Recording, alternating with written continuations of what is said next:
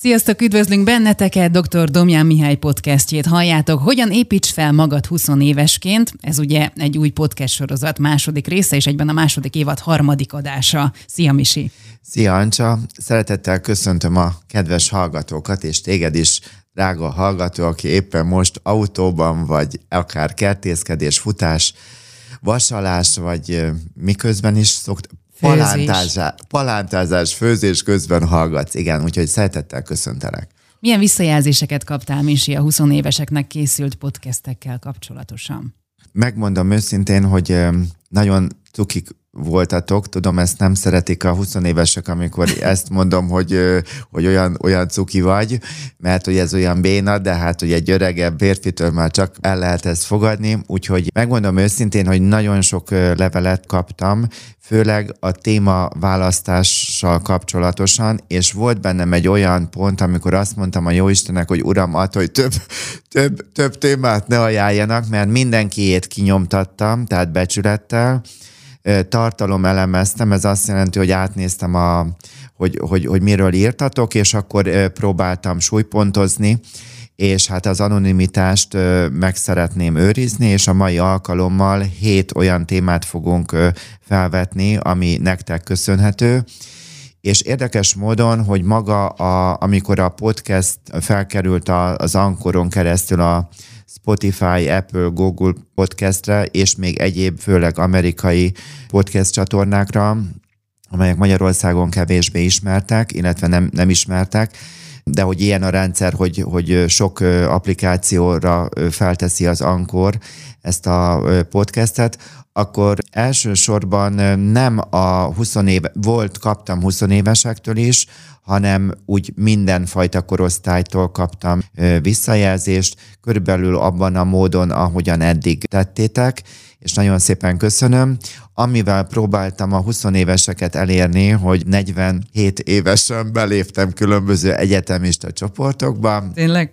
Igen, nem áll néven, hanem saját nevemmel, úgyhogy a nevem előtt ott a doktori, úgyhogy hát na mindegy, tehát lehet látni, hogy nem pont oda tartozom, és akkor, hogy próbáltam így megosztani, ahol tudtam Facebook csoportokba, Igaz, ez egy ingyenes dolog, úgyhogy itt nem kell arra gondolni, hogy nem tudom ezzel én nekem mi a hasznom lett volna, hanem az a célom, hogy eljusson A-ból a B-be ez a podcast, és én bízom abban, hogy ez a második rész, ami szintén a 20 éveseknek szól, hogy talán még több helyre eljut, és hogy biztatlak arra, hogyha drága hallgató, hogyha ismersz 20 évest, akkor nyugodtan küld el számára, vagy pedig a szüleiknek. Tehát az is nagyon jó, hiszen mind a kettő részre próbálok fókuszálni, úgyhogy csapjunk is bele. Csapjunk bele. Milyen új témával vezetnéd fel a mai adást?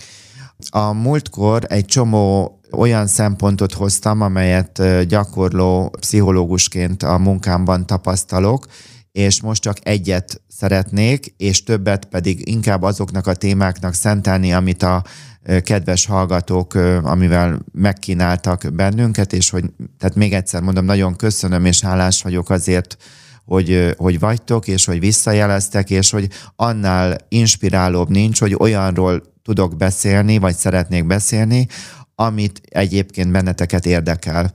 Úgyhogy a mai téma, amivel felvezetném, ez a sport lesz. Hogyan kapcsolódik ez a motiváció témájához? Lehetséges, hogy eh, drága 20 éves hallgató most úgy gond, fogod gondolni, hogy eh, egy középiskolai biológia órára e, csöppentél, nem látod, drága hallgató, de éppen Ancsa mosolyog, és, és gondolja azt, hogy na most akkor a... Jön a hegyi beszéd. az öreg vérróka majd itt... Jaj, ne! Ilyet sose gondolnék. Itt nyomatja a biológiát, de a múltkori adásban egy csomó szempontot felsoroltam, hogy, hogy mire biztatlak, vagy mi az, amit szeretném, hogy egy kicsit magadévá, vagy magadhoz közel enged, átgondolj, és most ez pedig mindenféleképpen ez, ez a sportnak a témája lenne, és hogy a, ennek a biológiai vonatkozása most kérlek, hogy bír ki körülbelül kettő percet. Tehát az a lényege, hogyha egy olyan életstílust építesz fel, amiben van rendszeres mozgás. Egyébként mind az Ancsa, mind az én, tehát mind a kettőnkre ez jellemző, hogy minden héten többször rendszeresen sportolunk. Ennek a következménye nagyon sokoldalú. Ennek van lelki és van biológiai oldala is, és először a biológiával kezdeném, hogy a rendszeres sporttal megerősödik a szívizom, és a nyugalmi pulzusunk egy alacsonyabb értéken állandósul. Ez egyébként nekem ez egy nagyon fontos pont, ugyanis hát az én mozgásomat az inspirálja, hogy nekem nem kell vérnyomás csökkentőt szednem, mert a, az értékeknek a, tehát még a normál tartománynak a legfelső részében voltam sokáig, sőt szedtem is gyógyszert, és hogy a rendszeres mozgással helyére került a vérnyomásom, ugyanis azt kell tudni, hogy amikor az ember kardioedzést végez, akkor az edzés után visszaáll arra az eredeti értékekre, ami rám jellemző, tehát normál értékre, és hogy ez egy természetes, hát hogy nem feltétlenül azt lehet mondani, hogy vérnyomás csökkentő megoldás, hanem hogy bizonyos értékekben nem megkerülhető a gyógyszer, tehát hogy, hogy kell, hogy szedje az ember, de hogy vannak olyan szituációk, amikor például egy mozgással, rendszeres mozgással azért karba lehet. Például a joga is nagyon jó, azt is csináltam egy ideig. De most visszatérve még egy kicsit a biológiai szintre, segíti a rendszeres mozgás az emésztést, az anyagcsere egyensúlyunkat egy megfelelő arány tartományba helyezi.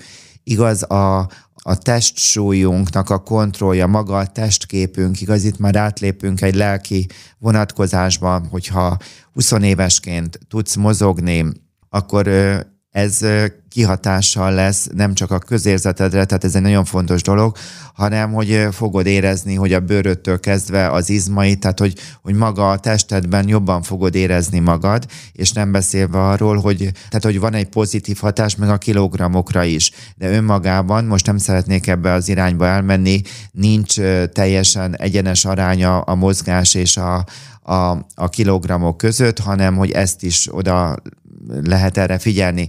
De itt megállnék egy pillanatra, mert nagyon hadarok, és plusz megjegyzést tennék, mivel több 20 évessel volt, hála jó Istennek, ilyen téren is beszélgethettem, hogy próbáljátok meg azt elfogadni, hogyha te most akár 20 akárhány éves vagy, nagyon sok sportákban te már arra ne gyóriál, hogy te olimpikonná válj. Most ezt macska körömmel mondtam, hogy egy nagyon pici ironiával, tehát sokkal inkább legyen egy olyan belső képet, hogy valami olyan sportot találni, amit éveken, évtizedeken át fogsz tudni végezni, és ne pedig a megfelelések, vagy a szélsőséges bodybuilding, vagy szélsőséges Spartan edzésektől kezdve bármiben gondolkodni, mert ezeknek mindig megvan a maga lelki, hogy mondjam, visszacsapása is, és hogy ez egy, amikor az ember az önértékelését kívülre helyezi hanem kell egy olyan fajta egyensúlyra törekedni, tehát ez, ez nagyon sokszor látom, egyébként idősebb korosztálynál is, hogy valaki egyszer csak felébred, hogy ő kettlebell edzésre akar járni, mondjuk ez egy ilyen divatos dolog, vagy, vagy tudnék többet, több fajtát mondani, és akkor ő elkezdi, és akkor nincs bemelegítés, dur bele, és akkor fél év múlva az izületei minden, vagy, vagy akár később komoly károsodást szenvednek, vagy panaszt fog okozni, és akkor el lesz csodálkozva, és akkor visszajönnek a kilogramok, és visszajön a, a rossz kedv. Tehát én azt szeretném mondani, hogy a sporthoz is agy kell, és igenis, hogy a bemelegítés nagyon fontos, és sokkal a lényegesebb, hogy több évre lásd magad, hogy mondjuk például eljársz kocogni, vagy teniszezni, vagy bármi, ami neked tetszik, és ebben erősödsz, mint az, hogy meg akarod váltani a világot fél éven belül mindenfajta fehérjeporral, urambocsás, szteroidos injekciókkal próbálod az izmaidat tuningolni, ez elmúlik. Tehát ez a fajta, tehát én, én nagyon sok negatív hatását látom a, a túlzó mozgásnak, és hogy ez pont a 20 éveseknél is igenis, hogy gyakori, hogy, hogy valamiben nem, nem, nem érzi a, az egyensúlyt, tehát hogy visszatérek csak ez a sporthoz, hogy valahogyan mérlegelni kell, hogy bölcsen, hogy, hogy mi az, ami be tudok építeni a heti menetrendembe, és hogy sokkal fontosabb, hogy egy jó közérzetig juss el, mint az, hogy te legyél a következő Instagram sztár. A sporthoz még annyit, hogy lelki oldalában, hogy csökkenti a szorongást, nő a koncentrációkészség, a fizikai terhelés hatására endorfin és szerotonin termelődik, és ezek a hormonok felelősek a jobb közérzetért, illetve csökkentik a fájdalmakat, és hogy ezeknek az összes pozitív fizikai és lelki hatása, a testkép nagyon-nagyon fontos ebben.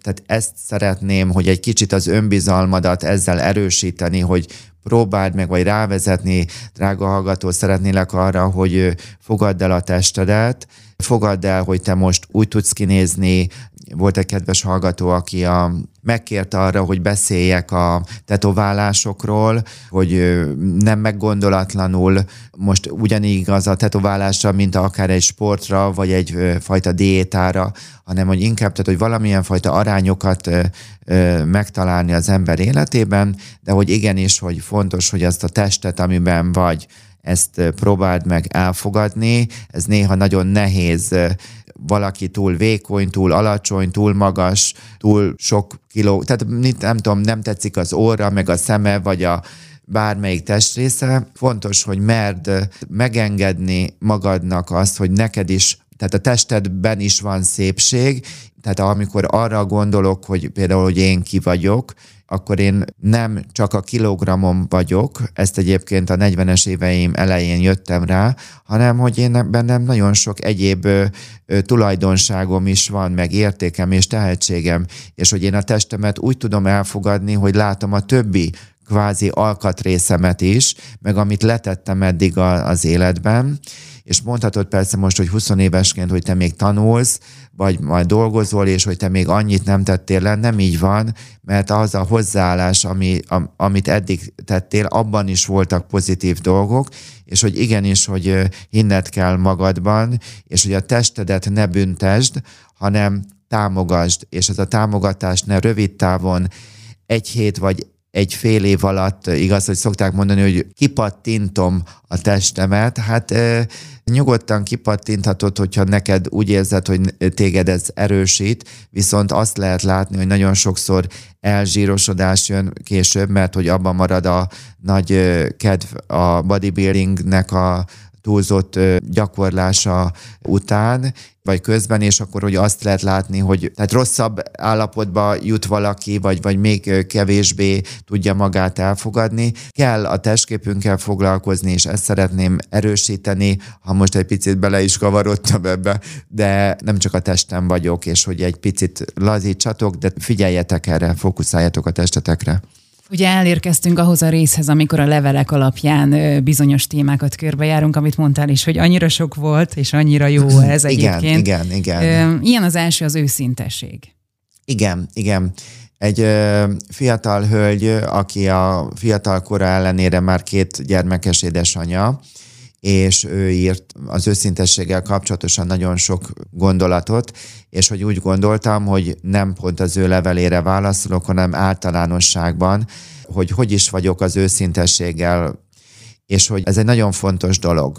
Tehát azt is látom, hogy egy valahol, nem nincs kimondva, de valahol egy pszichológustól is azt nem teljesen igaz, amit mondok, hogy valami az, az lenne elvárva, hogy úgy megerősít, meghallgat, és békén hagy. Igen, mert hogyha túl őszinte vagy, az se jó, ugye? Így van, így van, így van. De hogy nagyon fontos, hogy az ember mégis, akár pszichológusként is, merjen véleményt őszintén mondani, de úgy, és ez egy nagyon fontos szabály, hogy van-e bennem együttérzés, és hogy a másikkal ki tudott-e már épülni egyfajta kapcsolat. Tehát azt lehet látni, hogy az emberek az őszintességgel tudnak építeni és rombolni. És nagyon sokszor inkább egy sárdobálásnak tűnik az őszintesség, mint sem az, hogy mi egy kapcsolatot akarunk építeni. Az erőszakmentes kommunikáció úgy fejezi ki ezt a témát, hogy egy kérdéssel, hogy az igazságot keressük, vagy pedig az együttműködést. Mert hogyha én az együttműködést keresem veled, akkor lehetséges, hogy azért kell tennem először, hogy a kapcsolatunk erősödjön, vagy hogy megérkezzünk ebbe a kapcsolatba, és lehetséges, hogy majd holnap, vagy egy hét múlva tudok valamilyen fogban, vagy teljes mértékben visszatérni azokra a fájó vagy méltatlan helyzetekre, amit én átéltem. A minket hallgatók gondolom én, hogy olyan ö, kedves emberek, mint akik e, ö, hozzám nagyon régóta járnak, és hogy tapasztalom, hogy erre sokan felpattannak, hogy én tulajdonképpen játszmázásra hívom az embereket. Egyáltalán nem így van. Akkor, amikor én ö, kivárok, tehát várok ö, egy pár napot, vagy egy napot, vagy egy pár hetet arra, hogy, hogy a másiknál azt látom, hogy most tud elfogadó lenni, most tud befogadó lenni, most van itt a lehetősége arra, hogy amit mondok, azt meg fogja hallani. Ez nem játszma, hanem ez bölcsesség. Attól még őszintén el tudom mondani azt, ami bennem van, csak a megfelelő időt kivárom.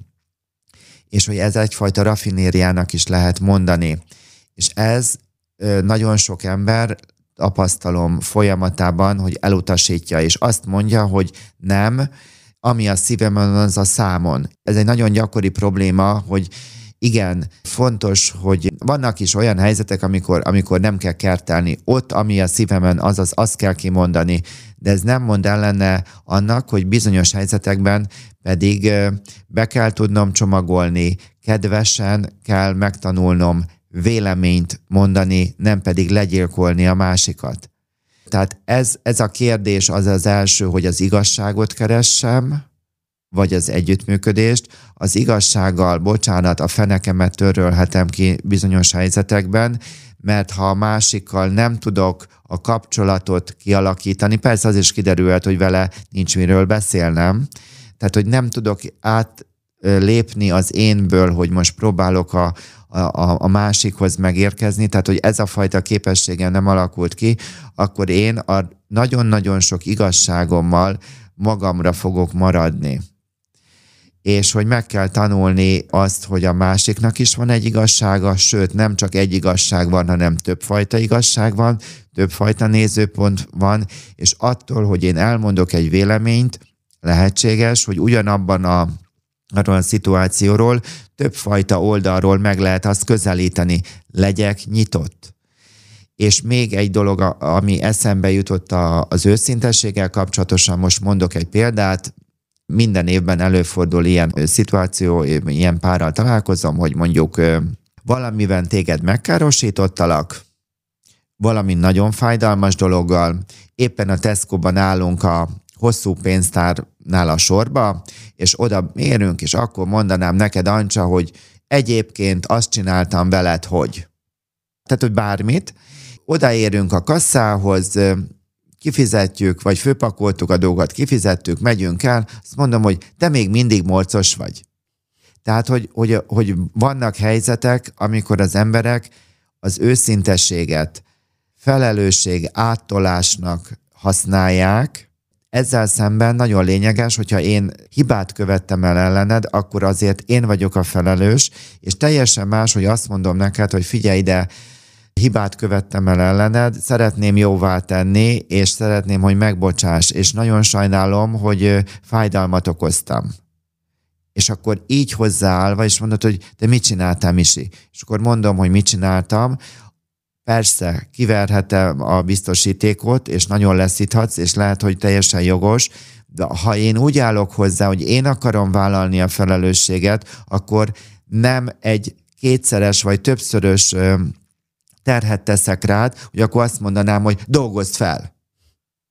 Ez, ez, ez is egy gyakori dolog. Tehát az is gyakori az őszintességgel kapcsolatosan, hogy vannak emberek, akik a, az ős, őszintességgel ölnek, ezt kimerem mondani, úgyhogy vagy lelkileg gyengítik a másikat, mert nincs tekintettel senkire és semmire, mert annyira bizonytalan a saját női szerepében vagy férfi szerepében, mert csak egy önbizalommal teljes ember az, aki képes nem elhallgatni a, a dolgot, hanem hogy a megfelelő időben, amikor a másik befogadó és elfogadó, akkor kimondani a dolgok, ez az egyik, a másik pedig, hogy ez a felelősségáttolás, tehát relatíve gyakran gyakori helyzet, és sajnos a leges leggyakoribb, amiről még nem beszéltem, az a konfliktus kerülés amikor valaki az ég világon semmit nem mond magáról. Márpedig, hogyha szeretnék akármilyen kapcsolatot, munkatársét, párkapcsolati, szülő-gyerek kapcsolatot, mindegy, hogy te vagy drága hallgató, a szülő vagy a gyerek,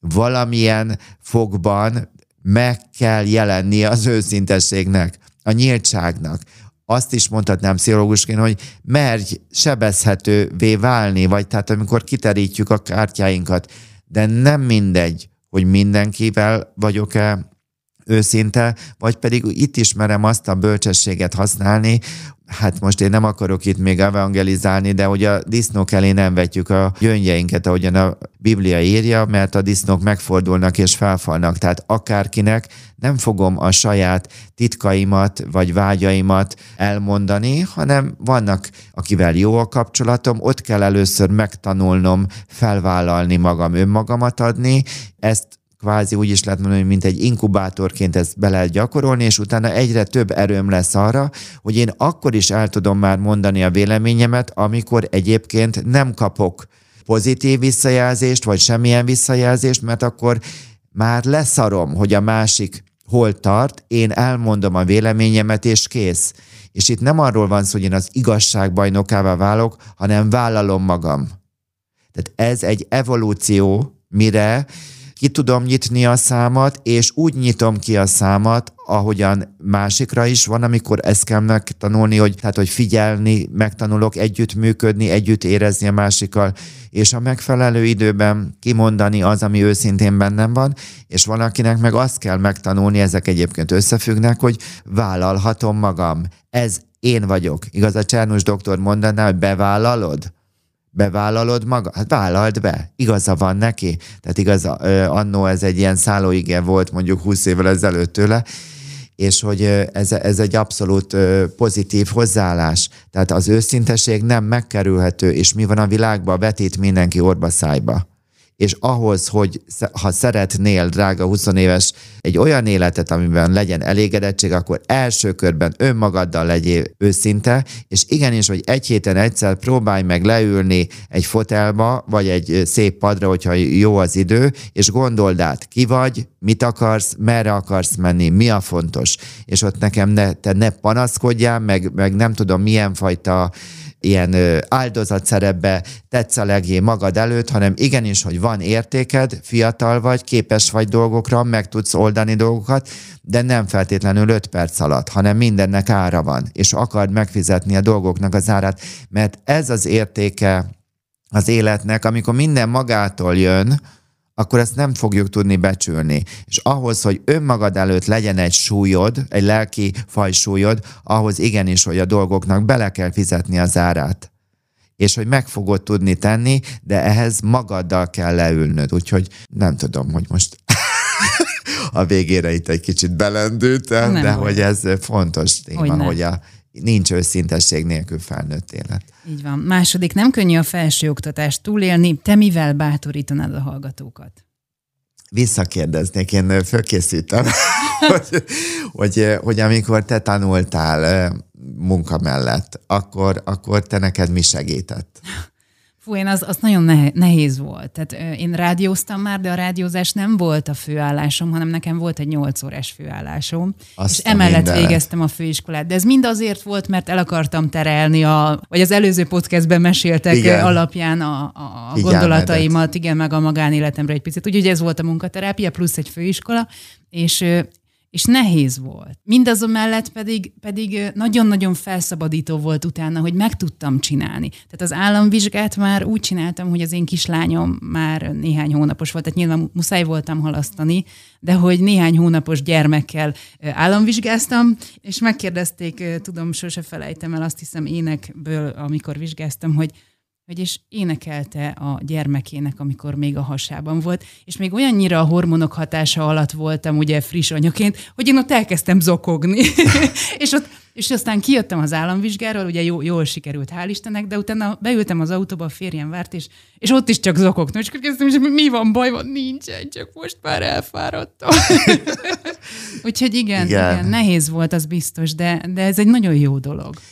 Igen, én is, hát nekem volt lehetőségem nappalira is járni, meg levelezőre, igaz, hogy hát most itt nem, hogy mondjam, mi menőzni akarok, de hát van három egyetemi diplomám, meg Isten de tudja hány, vele, mert ez hány, hány szakvizsgám, meg most még igaz az orvosira járok egy új szakvizsgát csinálni, meg amit múltkori podcastben mondtam, hogy angolul elkezdtem a mindfulness-t online, zseniális egyébként, és olyan érdekes, hogy ez a tanár, aki tanítja, teljesen kapok Oxfordi papírt róla, ő New Yorkból. New Yorkból, és hogy, hogy, hogy olyan érdekes, ahogyan azt érzem, hogy, hogy, hogy, hogy a világ mennyire kitágult, hogy, hogy úgy belegondolok, hogy ért valaki valamihez, és ügyes, és nem véletlenül őt kérték fel, a Magyar Mindfulness fogalmam is egyesület, vagy nem tudom, társaság, vagy akadémia, vagy bármi, de nem tudom így a nevét, teljesen mindegy, hogy ez az Oxfordi képzésnek megfelelően, hogy ő vezesse ezt, vagy ő tartsa, ez egy csoportos folyamat, és hogy, hogy itt tartunk, hogyha valaki valamiben jó, és akárhol él a világban, tudja a másikat tanítani, természetesen pénzért, és hogy ez nem egy olcsó dolog. Na, tehát, hogy van számos tapasztalatom nekem is, de ha most visszamegyünk a 20 évesek, nem, hiszen ez nektek készül, és tőletek jött ez a gondolat nem is egy helyről, hogy hogyan lehet to- túl élni a felsőoktatást, hiszen rendkívüli nagy feszültségeket is okoz, nagyon sokoldalú nehézség vannak, és hogy arra gondoltam, hogy ez egy nagyon fontos téma, és most szeretnék egy kicsit benneteket bátorítani. Hát ilyen alap dolgokat fogok mondani, ami, ami kezdésnek nagyon furinak tűnik, de mégis visszatérünk ahhoz, hogy egy öreg róka ül itt. Na, tehát, hogy figyelni kell az egymásra épülő tárgyakra, a kreditekre. Vannak olyan ö, 20 éves fiatalok, akik mondjuk föl kell venni, mit tudom én, X kreditet, ő 150% ot akar teljesíteni. Akkor őket ö, motiválnom kell, hogy nyugi, nyugi, nem kell, nem kell rohanni. Tehát az egyik rohan, a másik az szinte a minimumnak a minimumját ö, veszi fel, és azt is körülbelül szintén van ilyen nagyon kedves kliensem, aki 500 millió éve végzi az első fél évet, egyébként ő munka mellett és fizetős, és már annyi százezer forintot kifizetett, hogy nem igaz. Tehát fontosnak tartom, hogy, hogy itt is egy arány, egy egyensúly jön létre, és nagyon lényegesnek tartom, hogy átgondolt, hogy mit akarsz elérni, és hogy a te célod az a te saját célod-e. Tehát az a diploma.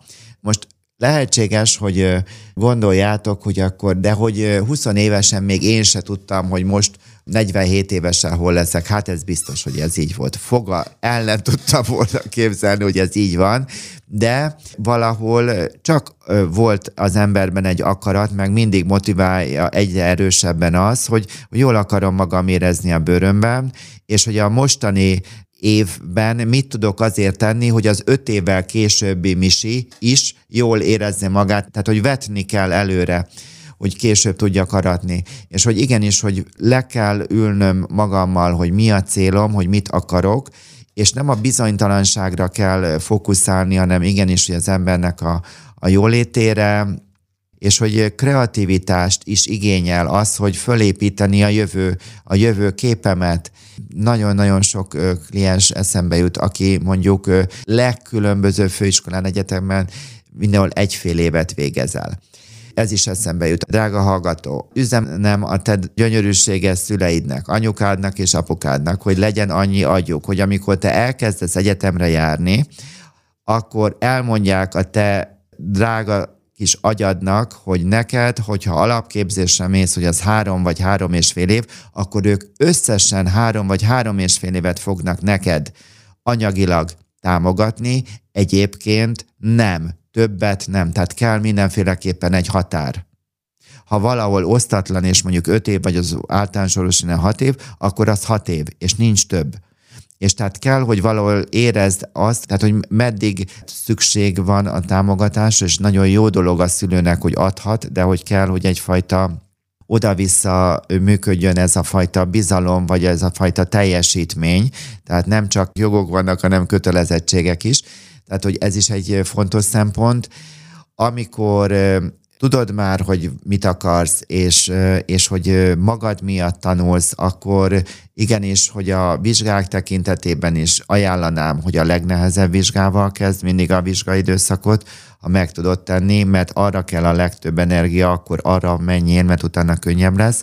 Ha nem bírsz tanulni, akkor én azt csináltam annó, és ezt akár hiszed, Ancsa, akár nem ez úgy volt, hogy hát ez szintén száz éve volt, vagy mondom, hogy dinoszauruszok idejében, hogy akkor volt a Magyarországon az MTV, ez egy ilyen nagyon menő csatorna volt, hát lehet, hogy most is az, de én, bocsánat, nem nagyon nézek tévét, és akkor ott volt tak műsorok, és az egyikben mindig ilyeneket nézett az ember, meg hát jó, hát minden, azt néztük, amit lehetett, és akkor pont onnan egy volt ilyen pszichológusi beszélgetések, és ott hallottam ezt a gondolatot, és ez nekem nagyon sokat segített, hogyha nem tudok tanulni, akkor dolgozzak.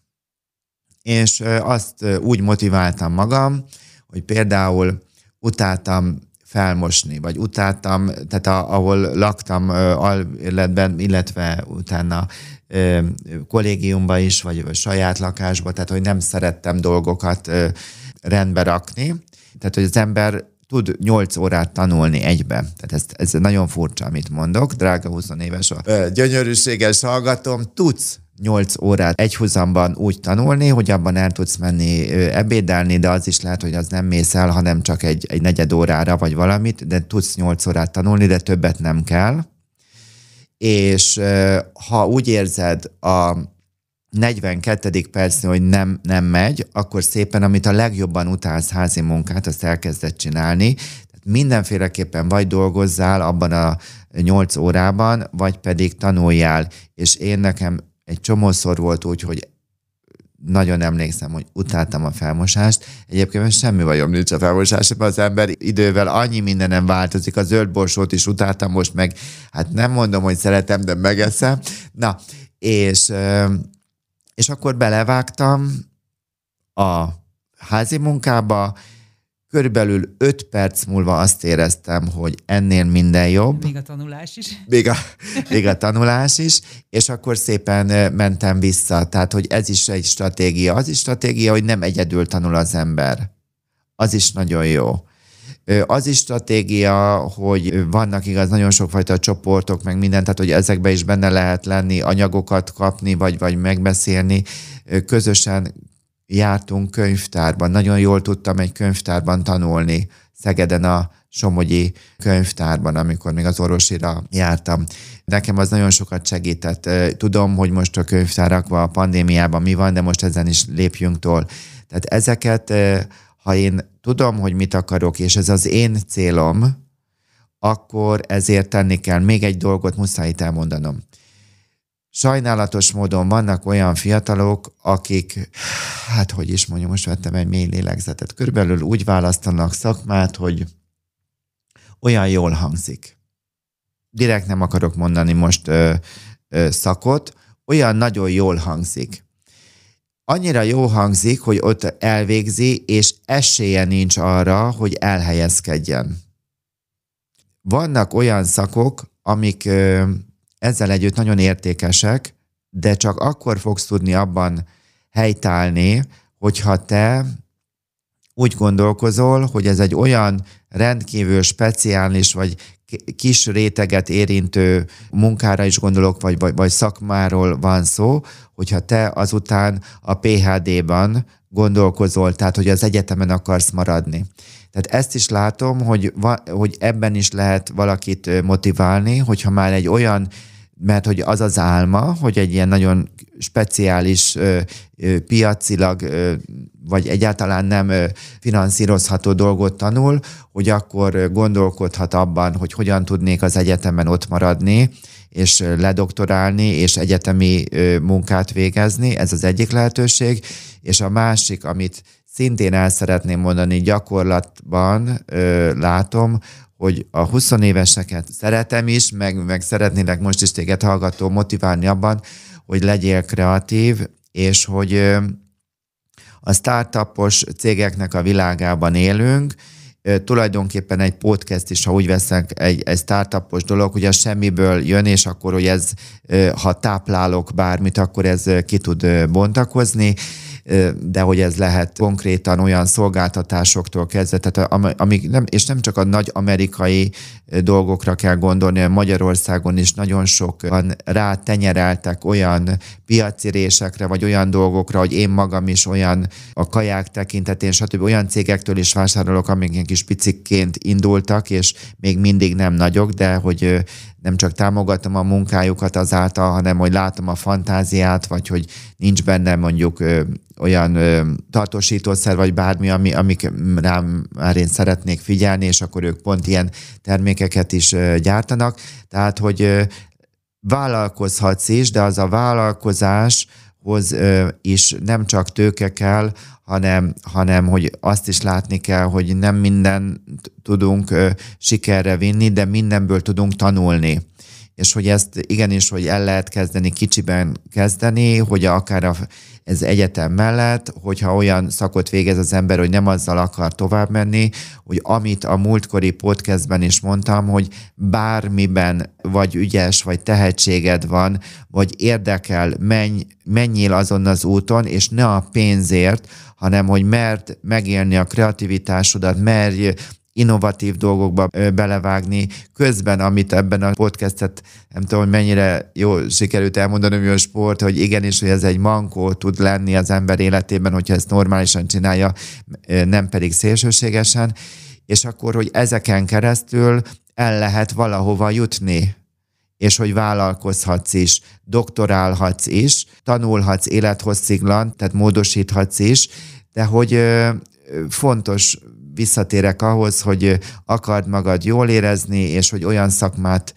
válasz, tehát amiben vagy már amiben benne vagy, és hogy nem véletlenül választottad, hogy akkor olyan példákat találjál, ahol látod, hogy ez működik, és hogy meg kell tanulnunk úgy gondolok, felépítenem azt a belső mintát, hogy én, én mit tudom én, milyen pszichológus akarok lenni, vagy milyen orvos, vagy, vagy tanár, vagy tehát, hogy kellenek ezek a példaképek is. És ezeken keresztül tudjuk szinten tartani, és hogy igenis, hogy nehéz. Még egy dolgot elmondok, ez egy nagyon gyakori, minden évben van olyan, aki, aki most is van, aki még eljut, de nem írta meg a szakdolgozatát illetve hogy nem adta le. Ez minden évben van egy, egy ilyen kliensem, legalább.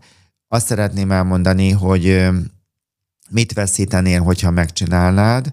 Nagy valószínűséggel, most nagyon rövidítem a dolgokat, az áldozat szerepet, hogy valami miatt nem tudod megengedni magadnak, hogy te jól legyél, és hogy te sikeres legyél. Tehát ez is egy nagyon fontos dolog, hogy dolgozni magadon abban, hogy te megenged magadnak, hogy te egy sikeres pasi vagy nő vagy és, és hogy ugyanaz a, amikor ellen, tehát hogy mondjuk van egy tantárgy, ami töltelék, vagy van egy szakdolgozat, ami számodra egy szemétnek tűnik, akkor te döntöd el, hogy te ehhez egy teherként állsz, egy olyan dolognak, amivel küzdeni kell, mint malac a jégen, és hogy neked mennyire borzasztó és mekkora áldozat vagy, vagy pedig azt mondod, hogy ez egy kihívás.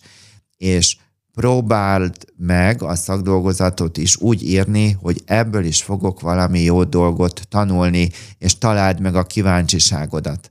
Tehát ezt a témát, hogyha össze szeretném foglalni, hogy hogyan lehet túlélni a felsőoktatást, akkor ahhoz nem csak például felsőbb évesekkel is nagyon jó, hogyha van kapcsolatod, hát a csoporttársakról vagy a évfolyamtársakról nem beszélve, meg a tanárokkal is, hogy, hogy hogyan bánsz, hiszen a tanár meg a diák az olyan, mint a kő meg a tojás, hogy mindegy, hogy a tojás dobod a kőhöz, vagy a kő a tojáshoz, mindig a tojás törik. Én amikor bárkinek segítek, most éppen családterápiában másnak segítek abban, hogy ő is családterapeuta legyen, természetesen, hogy nem szeretném azt, hogy én kő legyek, vagy amikor foglalkoztam ö, csoportos és fiatalokkal, nem kívántam sohasem kő lenni. Vannak bunkó emberek sajnos a felsőoktatásban, ki kell, hogy mondani, akik ott, tehát nem is értem meg, hogy bizonyos ö, emberek hogyan lehet, hogy évekig, évtizedekig ö, ott regnáljanak akármilyen egyetemi pozícióban, hogy miért nem lehet őket kirúgni, de tehát, hogy vannak nagyon nehéz helyzetek, de találd meg a, a saját akaratodat és a kíváncsiságodat, a kapcsolati hálódat építsd fel, és hogy bízzál magadba, tehát hogy találd meg az optimizmusodat, hogy, hogy igenis, hogy valahogyan ez sikerülni kell, és menj neki. És másikunk is bukott. Másikunknak is, és voltak sikertelen vizsgái, hát én a pszichológiát abszolút ott akartam hagyni, és nem úgy, hogy nem tudom, hanyatszorra megbuktam volna, egyetlen egy vizsgánál, akkor meg, én mondtam, hogy én ezt ott hagyom, tehát, hogy persze, persze. Érdekes egyébként, hogy a pszichológiát igaz másodikként tanultam levelezőn, és a, az első fél évben azért megbuktattak, mert hogy a nevem előtt doktori van. És hmm. azt mondta a, a tanár, hogy mindenki, aki az orvosiról jön, annak tudnia kell, hogy hol a helye. Oh. Ez a pszichológia. És ezért mindenkit megbuktatott, akinek a neve előtt DR volt. Nem érzem egyébként olyan, hogy nagy vesztességnek azt. Szóval voltak, mindenkinek voltak nehéz élményei, de hogy, hogy a kíváncsiság, és hogy legyen egy támogató zónád, és higgyél magadba, és hogy nem csak a vizsgák vannak, de hogy menjél neki, és tedd, tedd meg, amit tudsz, és ha elfogy a türelmed, vagy bármi, akkor, akkor dolgozz egy kicsit, ott föl tudsz frissülni, meg sportolj, meg stb., és nem feltétlenül a 150. kávé fogja megoldani a dolgokat. Na, most olyan sokat beszéltem. Harmadik témakör. Sokan szenvednek kéretlen gyermeknevelési tanácsok miatt. Igen, erről is írtatok két helyen, két levélben is volt, hogy először most én mondanám el a véleményemet, és utána pedig, hogyha meg szeretnél kérdezni, hogy te hogyan élted meg. Nem az a baj, hogyha valaki elmond neked egy véleményt, még akkor is, ha kéretlen, hanem nem is úgy fejezném ki, hogy az a baj, mert nem baj, hanem arra mutat rá, hogy te mennyire vagy bizonytalan. Mert hogyha én nekem te mondanám most kéretlenül valamit, hogy ez a kék fölsőhöz, nem is tudom, hogy most fehér, egyébként a pólómat kicseréltem, mielőtt jöttem a stúdióban, mert rájöttem, hogy nem, nem passzol. de mondjuk kéretlenül, jó, most a gyereknevelés egy fontosabb téma, de hogy olyan értem, hogy, hogy mondanál egy kéretlen tanácsot, hogy ne így csináljam, vagy, vagy ügyetlen vagy, vagy, vagy mit tudom, valami egészen agresszívan, valamit de én bízok magamba, akkor, akkor én leszarom, bocsánat, hogy te mit mondasz. Nem érdekel. Azt mondasz, amit akarsz. Ha bennem van bizonytalanság, akkor ezek nagyon fájó tüskéké tudnak válni. Tehát ez az egyik dolog, hogy találd meg a szülői önbizalmadat. A másik dolog, hogy el kell, hogy ismerjem, hogy a kéretlen tanácsadás az agressziót jelent. Tehát inkább elmondhatnád a drága hallgató, hogyha 20 évesen már egy gyönyörű kisbabának, vagy az édesanyja, vagy az édesapja, vagy akár már kettőnek, hogy valaki kéretlenül mond neked dolgokat, akármivel kapcsolatosan, nem csak a gyerekneveléssel, akkor mondhatod neki, hogy ó, oh, baby boy, vagy baby girl, kérdeztelek-e téged? Akkor is mond neki ezt, hogyha az anyád, vagy az apád, vagy az anyósod, vagy az apósod, vagy nem tudom kicsoda. Kérdeztelek-e téged? Hogy hogyan szoptassam a gyereket, kérdeztelek-e téged, hogy mit adjak neki, kérdeztelek-e, hogy éppen milyen kisapkát kell ráadni. Kérdeztelek téged? Nem kérdeztelek. Akkor te miért mondod, mi alapján?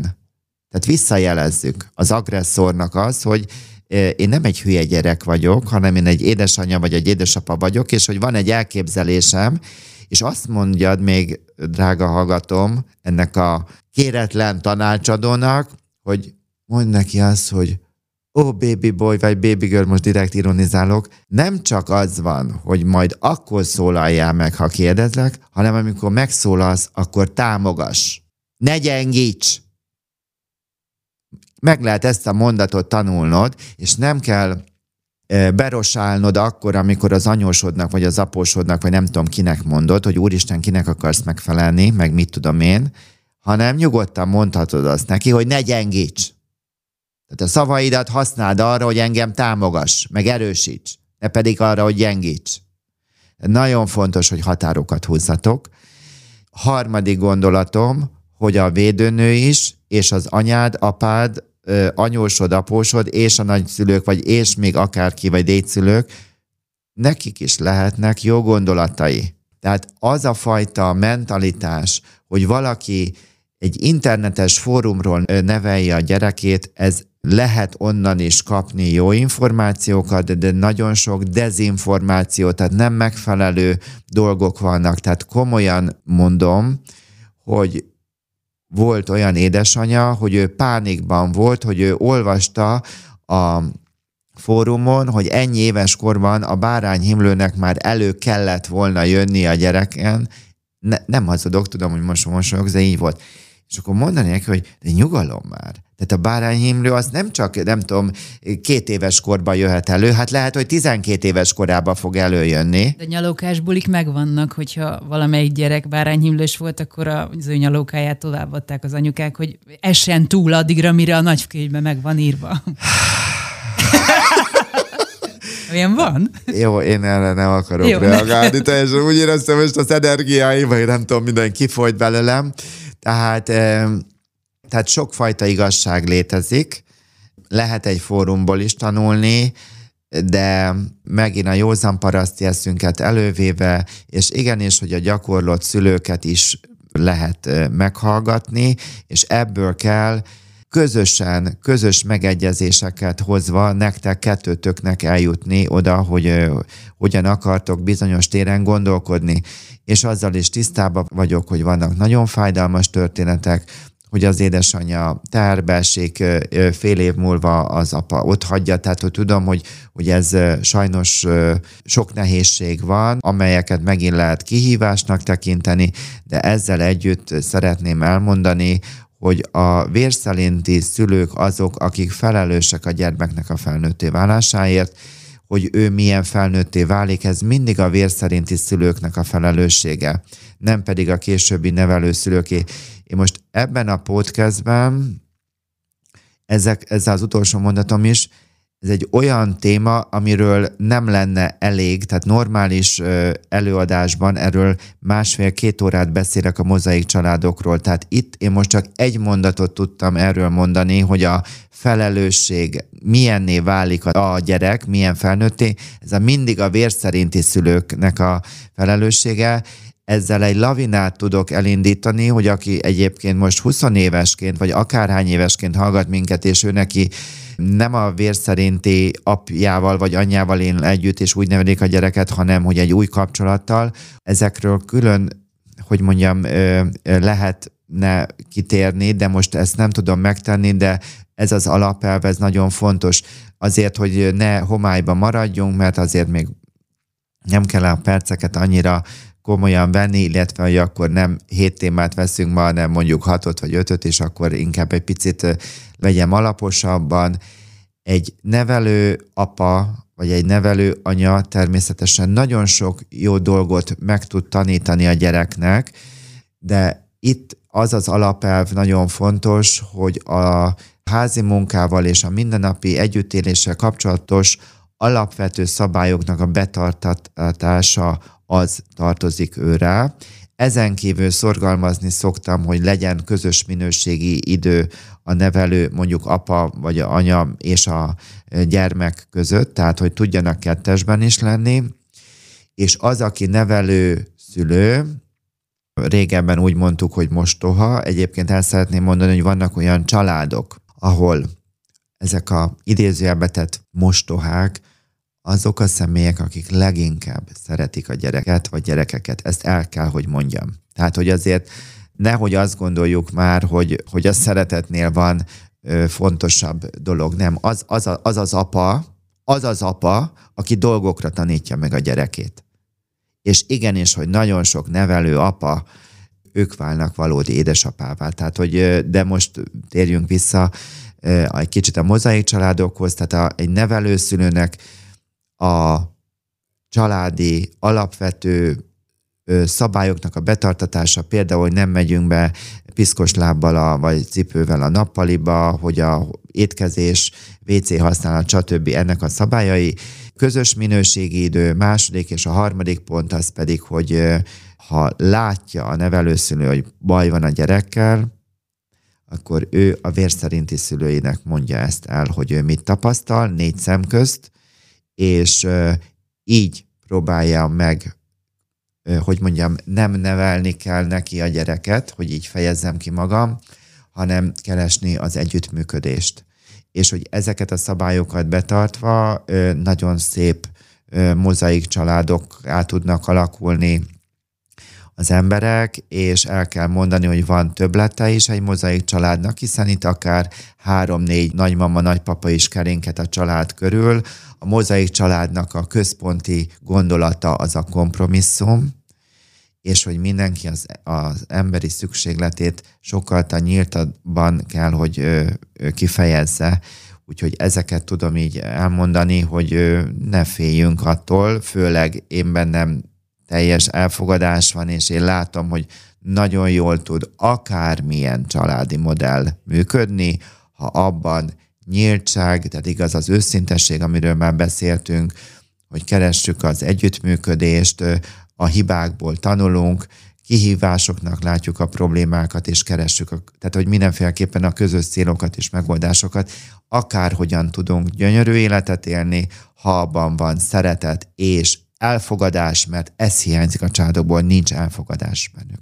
Na, úgyhogy én nekem ezek jutottak eszembe, nem tudom, hogy neked valami ezekkel a kéretlen? Én, én nekem közben az jutott eszembe, hogy mikor lennél bizonytalan, ha nem az első gyereket születésénél. Tehát ezért veszélyesek ezek a kéretlen tanácsok, hogy, hogy betalál akkor is, hogyha azt gondolja az anyuka, hogy maga biztos, mert nem az, mert először csinálja, mert, mert meghallgatja ezt is, amit ő kér tanácsot, meg meghallja azt is, amit kap kéretlenül is, és, és ebben én is benne voltam. Tehát ez egy borzasztó lelki vívódás abban az esetben, mikor tényleg nem tudod, hogy mikor csinálod jól. És nekem azt mondták az elején, hogy ó, oh, hát hogy mennyire csodálatos lesz majd, mennyit fog szopni az a gyerek, és hogy amikor én szembesültem vele, hogy nekem nincsen annyi tejem, amennyi kellene, és akkor én egy nem éreztem magam teljes értékű anyának. És hogy én azt gondoltam, hogy ettől, ettől én rossz anya vagyok, uh-huh. és, hogy, és hogy ez egy csodálatos dolog, és én képtelen vagyok rá, és ebbe azért úgy bele lehet pörögni elég csúnyám. Ez csak egy példa arra, hogy, hogy hogyan tudnak elbizonytalanítani, hogy, hogy ezt a csodálatos dolgot te nem tudod megadni a gyereknek, és aztán sok-sok idő kellett ahhoz, ahhoz mire rájöttem, hogy, hogy nem tudok mást adni, csak ami a lényegem. Tehát, hogy attól Így fog van. a gyerek jól lenni, hogy, hogy az én példámmal tanítom, és, és már később is, amikor nagyobb. Tehát, hogy hiába olvasok el valamit, hiába olvasom el, hogy a gyerek ne egyen csokit, ha én közben a szekrény mögött meg tömöm a táblás csokit, neki meg nem adok. Tehát, hogy ez nem fog így működni. Teljesen egyetétek, és nagyon szépen köszönöm, amit mondtál, hogy ö, tehát a, a szülőnek ehhez egy önismeretre van szükség, hogy önmagát megismerve be tudja vállalni, és azt mondani, hogy én ez vagyok, de attól ebben lehetnek törekvések bizonyos jó dolgok Persze. felé, de hogy nem, nem, nem kívülre kell megfelelni. Az igazán érdekes egyébként, amikor a saját rossz tulajdonságaimat látom vissza a gyermekemben. De ez majd egy másik műsor, másik témája szerintem, mert igen, ez is nehéz. Igen, de hogy ez így emberi, nem? Tehát, hogy, hogy ez itt az Instagramnak, meg a Facebooknak, meg a nem tudom minek, a TikToknak, mondjuk azon nem vagyok rajta, már nem merem mondani, hogy nem akarok soha, de na, hát az, az, az, az most átlépem. Majd amikor eltáncoljuk a podcasteket. na, hogy hogyan állítjuk be magunkat a fotón? Addig forgatom a kis orcámat, meg a testemet, meg a hasamat, meg a nem tudom mindent, hogy addig, amíg toppon nem lesz, és utána még photoshopozom, vagy filter, vagy nem tudom. Tehát mindennek valahogyan, de ez nem baj feltétlenül, tehát valamilyen jobbik arcunkat mutatjuk. Így van?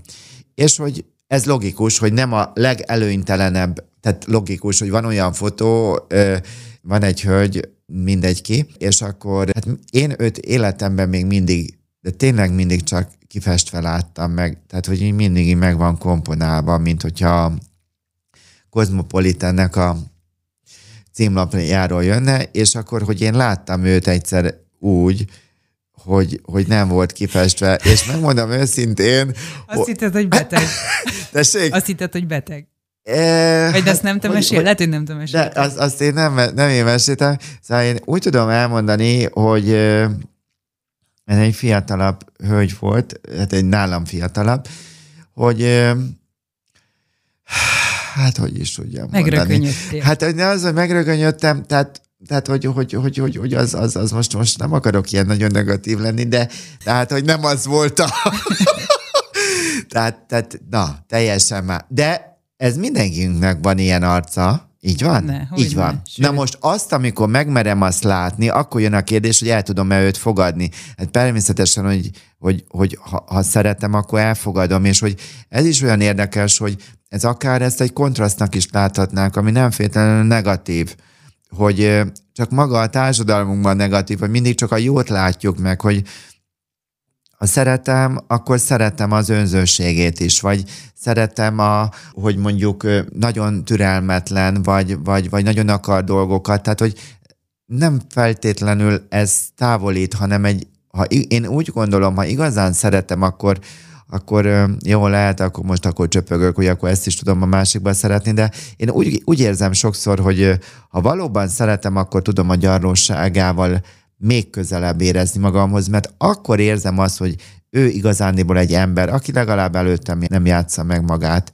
Úgyhogy bár törekszünk, igen, törekszünk pávaként. Jaj, olyan aranyos, egy 20 éves ö, hölgy leírta az életét, nagyon aranyos, és mondta, hogy nagyon tetszett az előző podcastben, hogy bevállaltam, vagy mondtam, hogy szeretek páváskodni. Igen, én szerintem, aki a 21. században él, és rajta van az Instagramon, a Facebookon, vagy még egy nagyon picit többet is próbál tenni, Hát igen, én szeretek páváskodni. Most ez egy ilyen normál határok mentén, mert azért nagyon sok minden, amikor én nem tudom, hogy hogy van, hogy a, ezek a mi celebjeinknek egy része, hogyha mondjuk énekes, akkor miért nem énekel, vagy akár ingyen, vagy akár nem tudom, miért nem csinál dolgokat, tehát ez nagyon furcsa nekem, és mindegyike igaz ilyen krémeket reklámoz, vagy keni magára.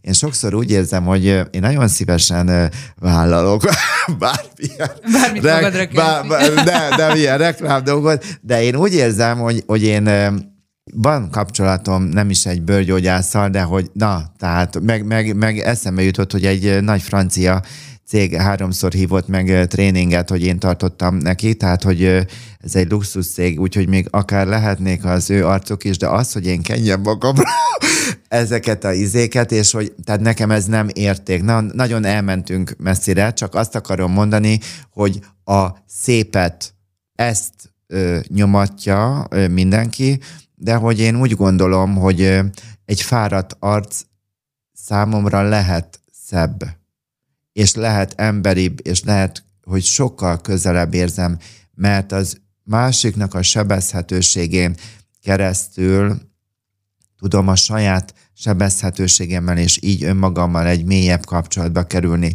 Tehát a kulcs, drága hallgató, nem kell meghallanod, az, úgy érzed, hogy ez az egész podcast, ez a pszichológia szar, akkor legyen úgy, de ennyi percig már úgyse bírnád ki, hogyha ez annyira rossz lenne, de hogy amit haj meg, az, hogy az elfogadás az az egyedüli dolog a világon, ami mindent megolvaszt, és a másik pedig az együttérzés, ami pedig belsővé teszi, az csökkenti igazániból az agressziónkat, a kritikánkat, a vádaskodásunkat, és hogy mind önmagaddal, mind mással szemben.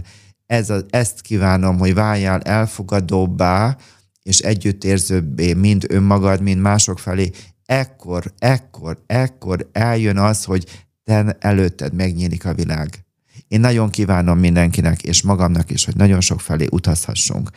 De az igazi utazás akkor kezdődik, amikor rájövök arra, hogy létezik elfogadás, és létezik együttérzés, és akkor meg szeretném kérdezni a egyetemen oktatókat, meg azok, akik csinálják ezeket a tanrendet, hogy például miért nem tanítanak családterápiát, miért nem tanítanak de nem olyan elméleti pszichológiát, amire az ég adta világon semmi nincs szükség. Ezeket a nagyon gyakorlati dolgokat, hogy legalább egy egyetemista hallhasson arról, tehát hogy gyakorlatokon keresztül lehetne, hogy igenis, hogy az elfogadás és az együttérzés, ez az új új ajtó, amin keresztül a felnőtt lét ki fog tudni nyílni. Egyébként csak idáig futnak az emberek, tehát a szeretem a bodybuildereket, semmi bajom nincs, akár, nem tudom, Spartan, menjél oda, azt érezd jól magad, bárhova elmehetsz.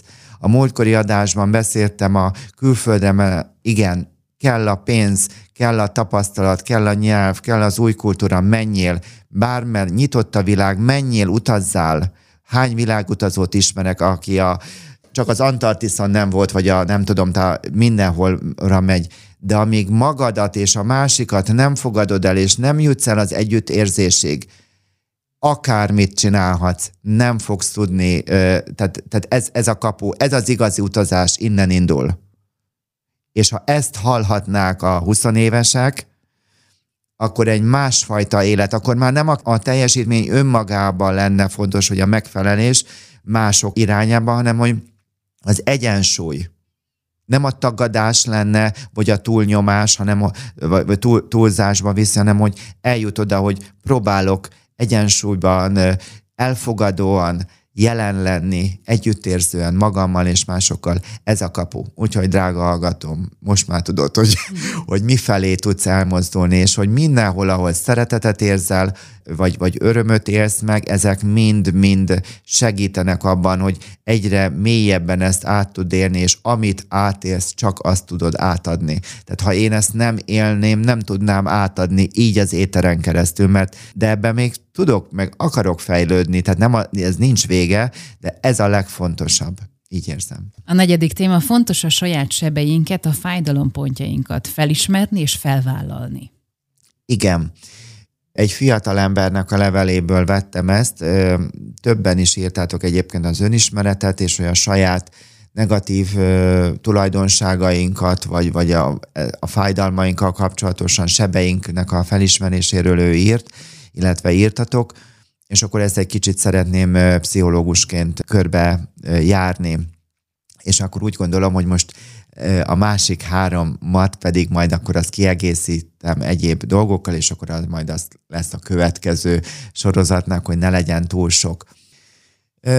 Az eddigi adásokban nem csak a 20 éveseknek készült, hiszen ez már a 23. podcast, volt önbizalommal kapcsolatosan, tehát hogy rengeteg egyéb témát már, már feldolgoztunk, és hogy az önbizalmasban, hogy mennyire fontos, bizt, én nem tudom visszaemlékezni, de százszerzelék, hogy beszéltem róla, hogy az értékeidet, tehetségeidből legyen egy leltár. Hogy amit beszéltem, hogy mi az, amit letettél az asztalra, mihez értesz, miben vagy ügyes, mire lehetsz büszke magadra. Ez egy nagyon fontos dolog. Ez az egyik, hogy ezt meg kell tanulnod, drága hallgatom, az értékeidet, tehetségeidet felismerni és felvállalni. Tehát nyugodtan lehet ebben fejlődni, mert ha ezt teszed, akkor te is oda fogsz eljutni, hogy vannak olyan helyzetek, hogy mit tudom én, kapok, igen, néha van, kapok olyan kritikát, ami nekem fáj, mert én is érző ember vagyok, de van, amikor elröhögöm magam, és úgy szarom le, ahogy van. mert tudom, hogy más az, más az én olvasatom, és én persze megengedem, hogy ő meg azt gondoljon, és azt mondjon, amit akar. Nas, tehát ez, az, ez egy fontos dolog, hogy értékeink, tehetségeink, büszkeségeink ö, vannak. Következő dolog. Milyen emberi szükségletem az, ami ennyi évesen, ahol tartok, ami nekem hogy akár egy kapcsolatra nézve, akkor ott, hogyha egy munkahelyen, akkor ott, hogyha friss pályakezdők, tehát hogy mire van szükségem ahhoz, hogy én ott jól tudjak működni. Ezeknek a felismerése, felvállalása újból rendkívül fontos, hogyha akarsz egy jó kapcsolatot, meg kell tanulnod, felvállalnod, hogy mivel lehet téged szeretni. Na most elmesélnék egy olyan hölgyet, mivel hogy most befejezzük ennél a pontnál a dolgot, aki 44 éves korában keresett fel, azt hiszem, és ő neki, akkor megkérdeztem, hogy mire lenne szüksége, hogy egyedül volt, vállás után öt évvel találkoztunk, és ő elővette egy kis cetlit, amin ő 44 éves volt, és azt hiszem 42 szempont volt. Tehát, hogyha ezt egy 8 éves kislány, vagy nem tudom, hogy lehet, hogy 8 egy kicsit több, 10 évestől, vagy 12-től megkérdeznénk, hogy, hogy álmaid lovagja, vagy hogy szeretné élni, és akkor, hogy úgy, úgy bele tudnánk tenni egy ilyen Walt Disney mesébe, vagy, vagy egy ilyen valamilyen fajta filmbe, az rendben van. Tudjon vívni, lovagolni, szőke legyen, mercedes legyen, jachtja legyen, nem tudom, nem tudom miket mondani, szeresse a virágokat, nem tudom, rózsaszín, póló legyen, nem tudom, honnan jönnek ezek a baromságok. Na mindegy, tehát, hogy jó, oké. Most egy bizonyos kor fölött, aki így gondolkodik, az még mindig egy, egy 8-10 éves kislánynak a szintjén, vagy fiúnak a szintjén van. Na most gyönyörűségem, aki hallgatsz minket. Azt mondom, hogy egy párkapcsolatra vonatkoztat, hogy milyen emberi, mire lenne szükséged, akkor kettő kettő dolgot mondjál, például megértésre és biztatásra. Mondok másikat, gondoskodásra és rendre. Ö, szexualitásra és visszajelzésre.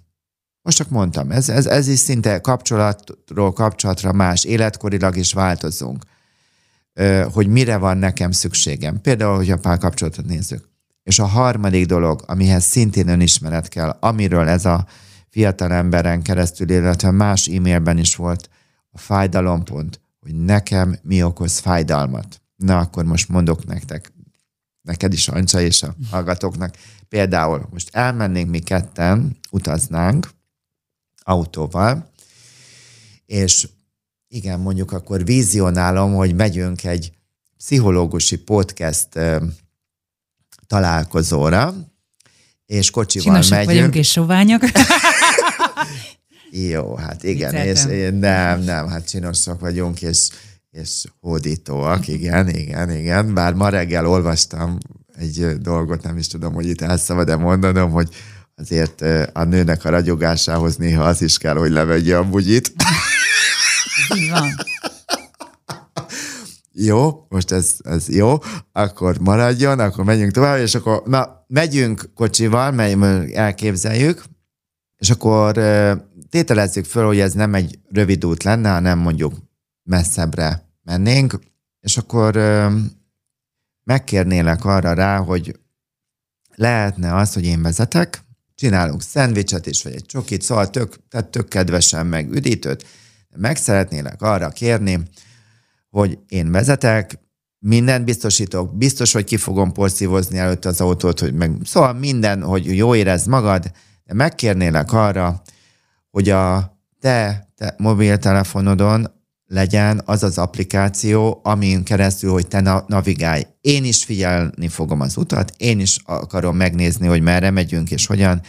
Nekem fájó pont, ezt nem kell megérteni a hallgatónak, hogy amikor én azt érzem, hogy mindenben nekem kell egyedül helytállni, és ennek most csak egy, egy, egy példája ez a, ez a vezetés, hogy nekem meg kell tanulnom az életben, őszintén mondom, hogy a dolgokba bevonni a másikat.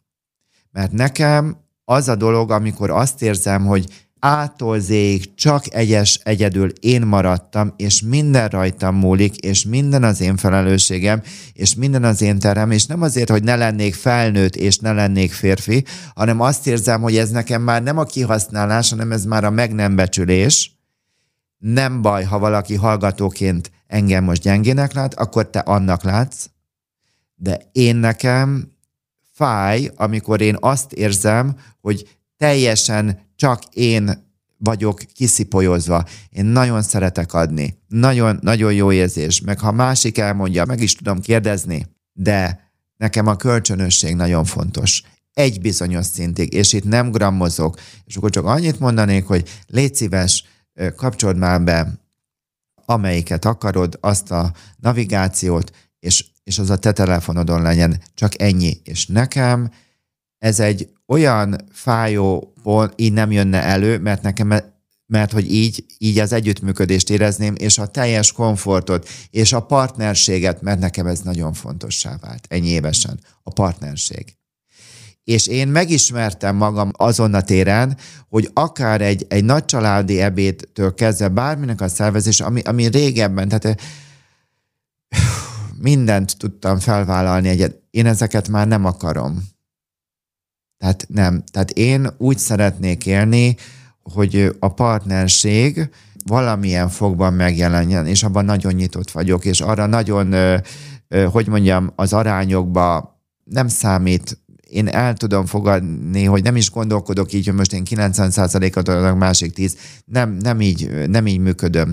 Etéren nagyvonalú vagyok, de nekem szükségem van a partnerségre, mert amögött van egy olyan fájó pont, amit az én a, az évtizedek alatt bennem azok, amit itt nem akarok elmondani, olyan fájdalmakat vagy sebeket szedtem össze, amelyeket nekem tudatosítanom kell a jövőre nézve, hogy aki akar Domján Mihályjal együtt működni, bármilyen téren ott valahol a partnerségre szükség van, hogy megjelenjen. És ha te szeretsz, akkor igenis, hogy odafigyelsz arra, hogy nekem ez ne fájjon.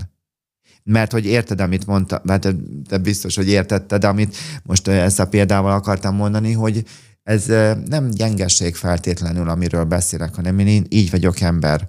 És a fájó pontjainknak a megismerése, felismerése, és ezt kedvesen, kedvesen, hogy én ezt kedvesen megtanulom felvállalni, és kérek, ez nem egy bonyolult dolog, és akkor nincs fájdalmam, és akkor én jól vagyok, és ha én jól vagyok, akkor én még jobban bele tudom tenni magam a dolgokba. Tehát ez úgy érzem, hogy ez egy nagyon fontos dolog, hogy tisztában legyek azzal, hogy nekem is vannak sebeim, melyek azok, és hogy hogyan tudom azt röviden megfogalmazni mindenfajta pátosz vagy áldozat szerep nélkül, hogyha odafigyelünk erre vagy arra, akkor nekem ez könnyebb, és ez nem önzőség, hanem ezáltal tudok még inkább jelen lenni abban a kapcsolatban, vagy abban a helyzetben. Nem tudom, hogy így hallgatva, hogy jutott-e valami az eszedbe? Az, hogy igazad van, hogy ez teljesen érthető és teljesen rendben van így, bár azért tényleg ehhez is idő kell, hogy ezeket felismerje az ember magában, vagy el tudja mondani, nem?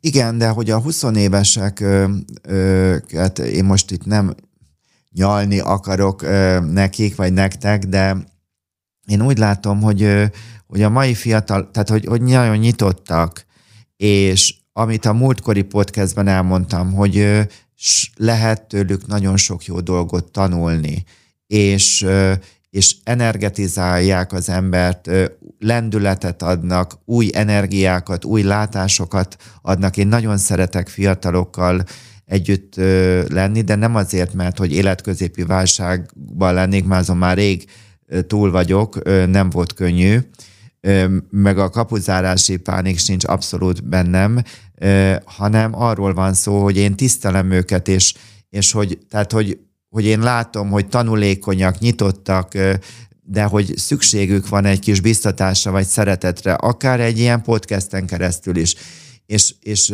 és hogy el tudják fogadni, ha így áll az ember hozzájuk, hogy, hogy a saját tapasztalatát elmondja, és én ezt látom, hogy én nagyon szeretek ezt a korosztályjal együtt lenni, mert hogy ez egy kölcsönös, tehát hogy én úgy állok hozzájuk, hogy én tudok tőlük tanulni, engem érdekel az ő látásuk. Én például mondok egy utolsó példát a végén, hogy nem tudom, azt hiszem a múltkor nem mondtam el, amikor egy fiatal kliensem vett egy sportautót, igaz? Nem.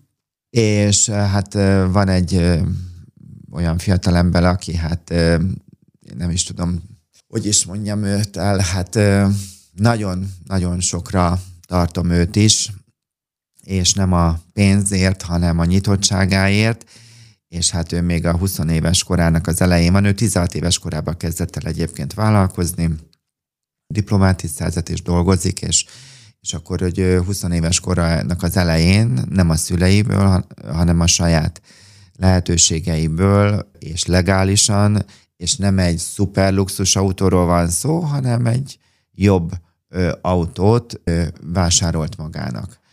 Úgy, hogy nem volt neki lakása még. És még most sincs. És, és nekem nagyon furcsa volt, hogy úristen, vett, vett egy jó autót. És akkor, hogy hát az én agyammal azt gondolnám, hogy hát ez így nem jó. De azt mondtam magamnak, hogy én nagyon, nagyon szeretem őt, és, és most én ezzel a gondolattal együtt vagyok, hogy ő 20 valány éves korában vette egy nagyon jó autót, és hagytam magamban ezt a gondolatot, hogy ítéletmentesen bennem legyen. És egy-két nap múlva eszembe jutott, hogy amikor én ennyi éves voltam, mint ő, akkor azt fogalmaztam meg, hogy egy 20 évesnek kellene Ferrari-ba járni, mert amikor valaki megöregszik, akkor ő neki egy sima limuzin már elég. És én már abban a korban vagyok, hogy majdnem abban a korban, hogy egy sima limuzin elég, és egyébként valóban elég. És hogy egy 20 évesnek fontos, hogy úgy érzem, hogy merni kell a társadalmi ez a butaságú társadalmi szabály, de hogy mégis egyfajta logikátlanságotnak lehetne látni, hogy a saját logikájuk mentén dolgokba belefogjanak, és nekem ez a fiatal emberen keresztül azt adta az élet, hogy más jó út is létezik, és hogy nem mindig kell mindenkinek a, a ugyan a, a többi birkával mennie, és hogy ő most ez, ez neki egy jó dolog, hogy ő ezt megengedte magának, és természetesen, hogy dolgozik, és majd meg fogja engedni magának a többi fontos dolgot, és hogy azóta is nagyon jó a kapcsolatunk, és hogy halad előre, és ügyes, és vannak tervei, és hogy megvalósítja, de tehát úgy azt akartam csak elmondani, hogy tanulni tudok egy 20 évestől, de úgy érzem, hogy ők is nagyon tanulékonyak és nyitottak arra, hogy egy öregebb mit gondol, és így lehet, hogy mindenki megszűri a maga dolgát, és úgy érzékelem, hogy bár lehet, hogy furcsa, hogy egy 20 éveseknek szóló podcastben a lelki sebekről beszélek, és hogy tudatosítsd azt, hogy mi az értéked, mire van szükséged, mint emberi szükséged, és illetve milyen sebeid vannak. De én azt gondolom, hogy az ő világuk sokkal a hogy mondjam, pontosan ők azok, akik ezt be tudják fogadni, és teljesen másmilyen 40 évesekké fognak válni. Tehát, hogy mondjam, ez a nyitottság, ez gyümölcsöt fog nekik hozni. Én így érzékelem, hogy, hogy én is nagyon sokat tanulhatok, és ők pedig sokat tudnak profit. Tehát tudunk egymás, egymás épülésére lenni.